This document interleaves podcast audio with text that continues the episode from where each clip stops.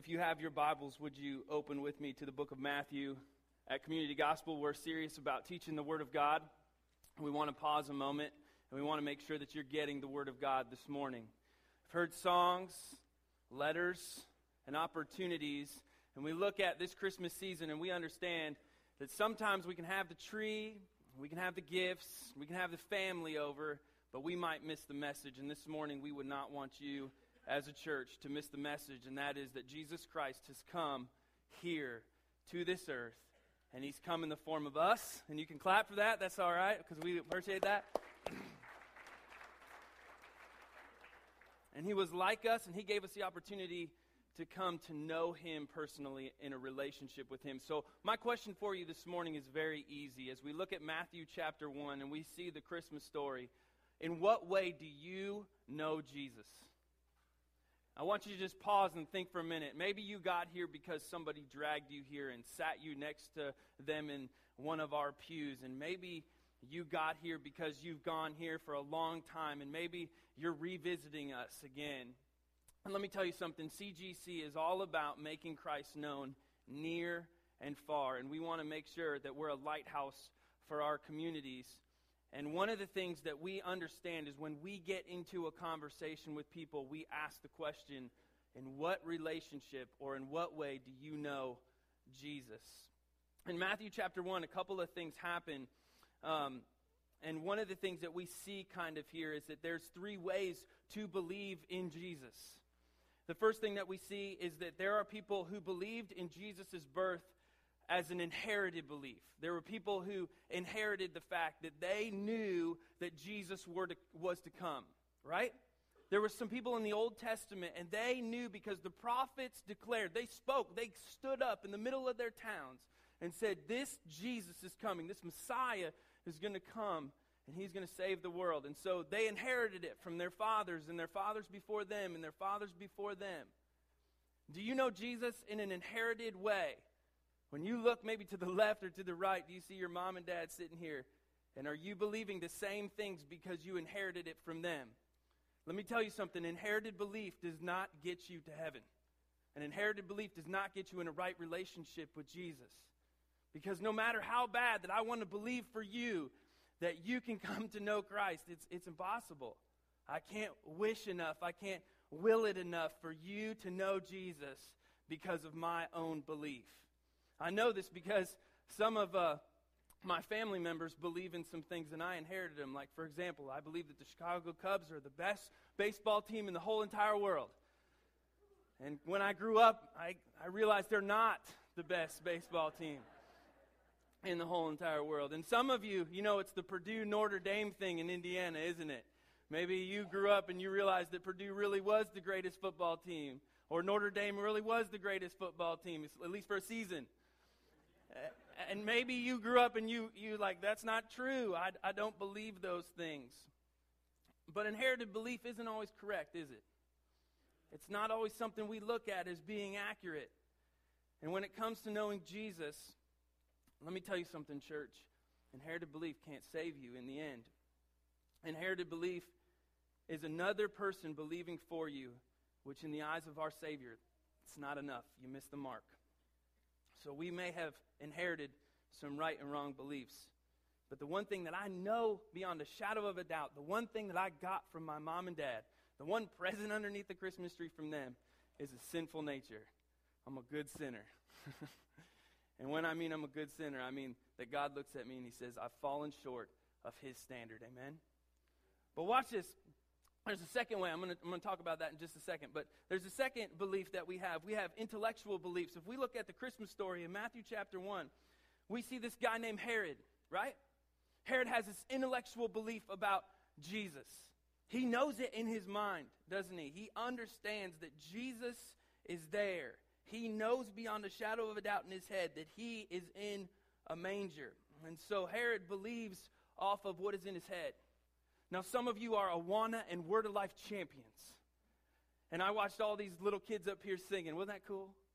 And I watched them all stand up there, and I'm like, man, I know that that one knows what the word says, and I know what that one uh, knows the word, and then that one I'm, I'm not real sure of. And we won't point out names, okay? Because every kid in the eyes of their parents is absolutely awesome. And if we look at you grandparents, you think that they're beyond awesome, right? Okay, so grandparents are a whole different world. Grandparents, you have the intellectual belief that your grandchild is by far the best individual, will be the most rich person in the whole entire world. They'll never do you any wrong. And parents, man, I look at my mom and dad sometimes and I go, You do not live in our house. and that's okay because they just keep pumping them full of sugar, you know, and sending them back. But intellectual belief, right? Intellectual belief is something that we look at and we kind of know up in our head. Now, if I, if I were to say that, oh, let's just go with this. Let's go with Barack Obama walks through the back doors, right? We have an intellectual belief about who he is. Whether that be right or wrong, we see him walk in and we know beyond a shadow of a doubt that he is the President of the United States of America. Some of us would stand and some of us would stay seated. and we watch him walk in, and we would have an intellectual belief in our mind about who he is, wouldn't we? Some of us have right ways of thinking when it comes to him, and some of us have wrong ways of thinking when it comes to him. But we have intellectual knowledge of who he is and his status. Let me ask you about your relationship with Jesus. Do you know in your head who he is? Do you know this year in your head that He is the Savior of the world. Maybe you got it all right with Word of Life. Maybe you dominated in Awanas. But maybe you missed the mark too because intellectual belief doesn't get you there, does it? Because you still have the inherited sin nature and you still have the intellectual knowledge of what the Bible says, as Romans says, for all have fallen short of the glory of God. You missed the mark. I cannot know enough to get to heaven. It's impossible. But then I see there's a there's a third belief in there. And I like this. Because watch this. This is when the angel visits Mary. Remember this? And he comes and he visits her and her his presence is enough. Because Mary looks at it she says, Who am I? What do I got? And the angel's clear to point out, you, you don't really have a whole lot. But you have, watch this, you've found favor with God. Church, do you realize that you have found favor with God? Do you realize that since Jesus came on this earth and was born in this stable, that you found favor with God? You have the ability to possess something that nobody else has ever known in the Old Testament. You have the ability to have the indwelling of the Holy Spirit you have the ability to know Christ in an intimate way. You can know Jesus intimately. You can have a relationship with Him, but it takes this little thing that we would call faith. Jesus says in John 6, He says, Whoever believes in me shall never ever thirst. I watched my daughter open up presents much like that at Christmas time. And the cool thing is, when she opens up a gift, she looks at it and she goes, Oh, that is so beautiful. And I'm like, Yeah, that's right. Your mom bought that. It's all good. I put my name on it. But I look at her and her eyes are huge and she is just, she's blown away that I would give her a gift. And she takes it out and she plays with it and she starts to mess around and see how this thing works. And she says, This is from my dad. And she starts walking around. She goes, Look, look what my dad has given me. Look at the present that he has given to me. Not so well articulated, but it's close. I get what she's saying, okay? And then the other thing that I see in her life is that she possesses this gift forever. It's always hers. She can have it. it but, but watch, the, the coolest thing is I have two girls. And I think the coolest thing at Christmas time is when my little girl, who I've given a gift, she, she takes that gift and she goes, Here, Jana, here, play with this. See, Jesus gave you a gift, and you have the opportunity, first of all, to have an intimate relationship with Christ if you would accept the gift. My question is have you accepted the gift?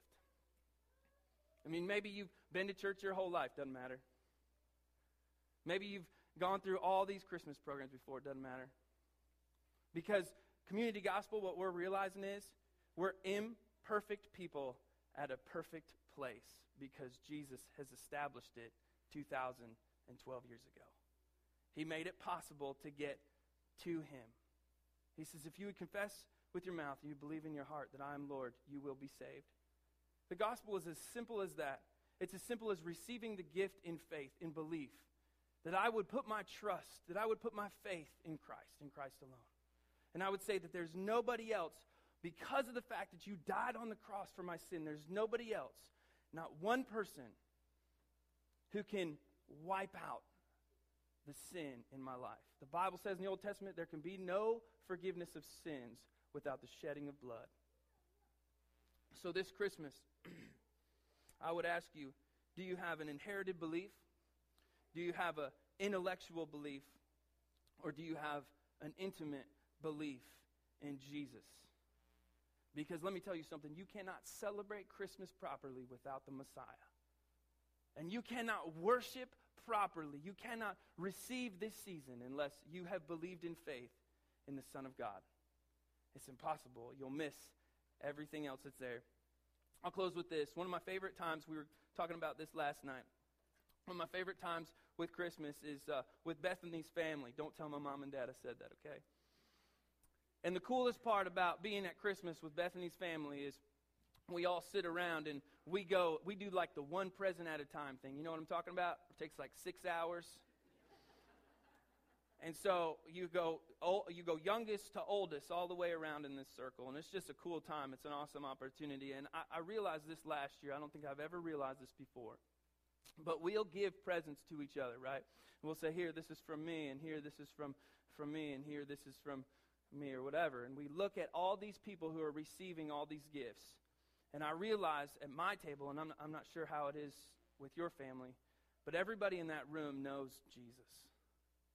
And I understand when all the gifts are open and when everything has been unwrapped and all the material possessions are laying all over the floor, the one thing that happens at Bethany's family's Christmas is we kind of move those aside and we start talking together because we realize that people matter and that not only people matter to us, but people mattered to God. And so we celebrate that season. And we celebrate the fact that our King has come, and he's given us the opportunity to know him. And we talk about how much God is working in our lives and in our hearts. Maybe you missed the mark this year. Maybe you believe in Christmas because of your parents.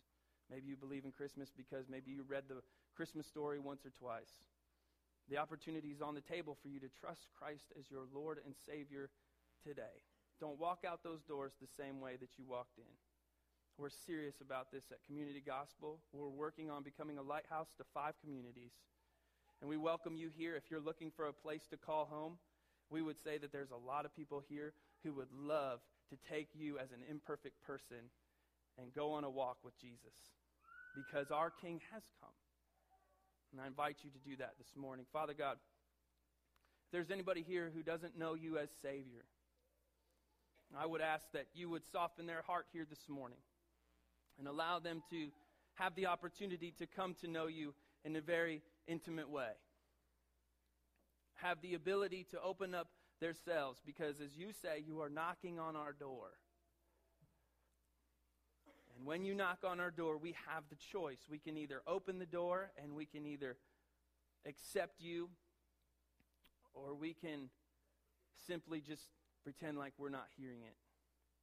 I don't know how you got here this morning. I don't know if somebody dragged you here. I don't know if you came by yourself. I don't know if you came with your whole entire family. And I don't know how you believe in Jesus. But let me tell you something. An inherited and intellectual belief in Christ misses the mark because there's a 10 inch gap from your head and your heart. And we would say that you need to build a bridge of faith this morning from your head to your heart. And that you need to trust Christ that he not only came, but he lived. And he did not sin and then he died brutally. But he didn't stay dead, he rose again. Our calendars are dated by the fact that Christ's birth happened. The evidence is in front of you. My real question is what's stopping you? Trust Christ today. Understand the real reason for this season. Father God, allow these people the opportunity to confess with their mouth and believe in their heart that you are Lord. May community gospel continue to be grounded in the gospel.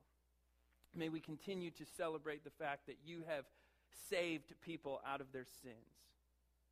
May we celebrate the fact that this year we have seen people come to know you as Lord and Savior, to take the gift of the Holy Spirit, the free gift of salvation, and share it with other people in their communities. We thank you that you're moving in our body of believers. We thank you that we have the opportunity to worship you without being persecuted. And we thank you ultimately, God, that you accept us, imperfect people, in your perfect place. So, Lord Jesus, help us to remember that this year